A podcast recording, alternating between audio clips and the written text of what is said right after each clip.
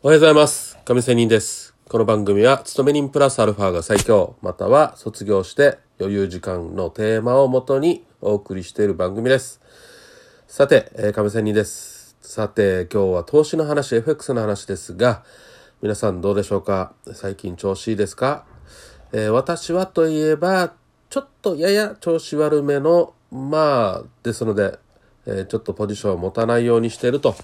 まあ、いうような感じの状況ですということです。まあ、理由は2月の末ということでもあるし、えなかなかちょっとね、まだ相場が見えないなというところもあります。まあ、基本的に私5ドル円をやってるんで、ので、えー5ドル円に関しては今上昇基調ということはあるんですが、なんかね、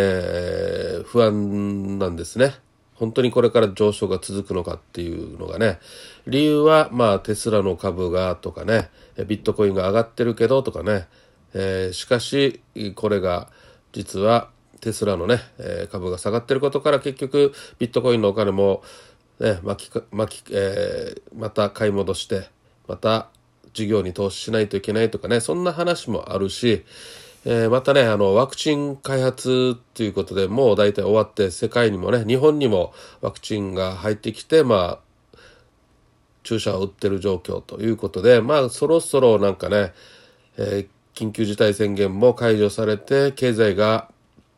あーとね、外、外出もどんどんやってきて、まあ通常にちょっと戻りつつあるのかなというところでですね、やっぱり、またね、今の視点がね、これまでの相場の視点がちょっと変わってくるのではないかというふうなことを考えるので、えーちょっとね、今、様子見をしているというような感じです。さて、えー今日はですね、ストーリーを作ると、えーこの合点がいくよと分かりやすいよというような話をしたいと思います。まあこのねストーリーを作るということをなんで話してるかって言ったら私はねまあ自分なりでねチャートを見てね例えば刈り取りってあるじゃないですか。急にガツンと上がったり下がったりして、まあ、ポジションを刈り取って、また元の位置に戻る。まあ、要は行ってこいのね、えーかなりの、えー急速な時間でね、上げ下げがあるとかね、そういう時に刈り取りとかね、言わ言っていて、私はね。まあ、その時に、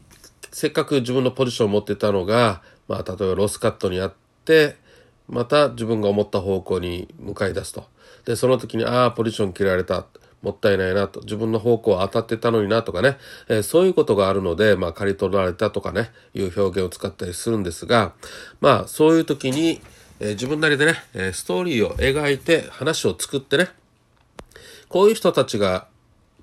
やってるのではないかということをするわけですよ。で、大体そういう時にこういう人たちっていうのは大口の投資家。ね。なんか、生命保険会社とかね、まあいろんな大きなね、会社の、例えば決算があって、自国の通貨に戻すとかね、まあレパトリエーションとかいろいろ言われてますが、まあそういう大口の注文が出ているために、まあ、借り取られてるのだろうとかね、そういう話をするのですが、まあ、そんな感じに本当に大口の注文が入ってるかどうかはわかりません。まあ、実際私はね、えー入ってるからこそそういうのがあるだろうとも思います。そしてね、えー大口だけではなくて、例えばね、個人一投資家も、まあ、ここだろうということで、えーまあもちろん資金持ってる方々って言った方がいいねそういう人たちが、まあ、数名いればなんだあのすごい資金となってまたこういうポジション狩りというのが起こってとかね、えーそういう感じに、まあ、大内だろうが個人投資家の集団だろうが、まあ、そういうことがあって刈り取られるということがあると思いますが、まあ、それが本当かどうかわからないという話ですよ。うん。でもねこれがえーいるのかいないのかっていう質問に対しては例えばね別にそういうのはいたからといってじゃああなたはどうしたいのと。まあ要は犯人探しですよ。えーいないとしてねそういうのがいないとしてじゃああなたはどういったどう対処したいの？というようなことなんですよ。ね。まあどっちにしろ犯人がねそういう大口の投資家の仕掛けがあったかないか分かりませんがでもそれは実際チャートには全て描かれてるじゃないですか。そのチャートに描かれていることが全て事実なんですよ。ですので、え、それにどう自分が対処するかっていうことが大事だと思います。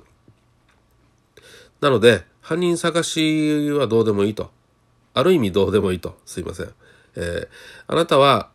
犯人探しじゃなくても、まあ、FX で、まあ、犯人探ししても勝てることはないでしょうと。そんな犯人探しをするより、まあ、このチャートを見て、そのチャートにある事実をもとに自分なりでストーリーを考えて、まあ、辻褄が合うように考えればいいということなんですよ。言いたいことはね。うんまあその辻褄があってそれに対して自分はどう対処した方がいいのかっていうことを、えー、犯人探しをするより考えた方がいいのではないかっていうようなことです。自分がまあ理屈を持って勝てる方法を模索した方がいいということですね。うん、まあ例えばその刈り取りがあったとしてねそういう実が事実があるならばえー、そういうことがあるだからこそ例えば損切り幅は自分なりではいつもの自分のトレードではね何ピップスがいいとかね例えばですよ100ピップスの損切りは必ず入れるとかそういうことをする方がいいですよね。または100ピップスでは多ければいや私は35ピップスでやるとかね、うん、そのトレードスタイルでまあやると。ですので引きつけてポジションを取るとかねなかなかギリギリまで引っ張らないと、じゃあポジションを持たないとか、そういうふうに対処を考えた方がいいと。ね。また、幅をね、損切り幅を広めに持って、まあ、いや、これ、もっと損が膨らむだろうと思えば、そこで手動で損切りをするとかね。そういうことに、まあ、要は、犯人探しよりも対処する方に注力をした方がいいんじゃないの？ということです。まあそういう意味での、えー、自分でストーリーを作っといて、まあ、理屈が合うようにして、え解釈をして、まあ、対策、まあ、戦略を立てて実行してみるということがいいでしょうというような話です。ということで、まあ、大口の注文を出してるのは誰かっていうような質問に対してあった場合に、まあ、そんなことよりも自分なりでストーリーを作って合点がいくようにして、え、対処するように考えましょうと考えた方がいいですよねっていうような話でした。ちょっとごちゃごちゃした話になったかもしれませんがまあ自分なりの方法手法っていうのはやっぱりそういうことかなと思います。それではまた明日 See you!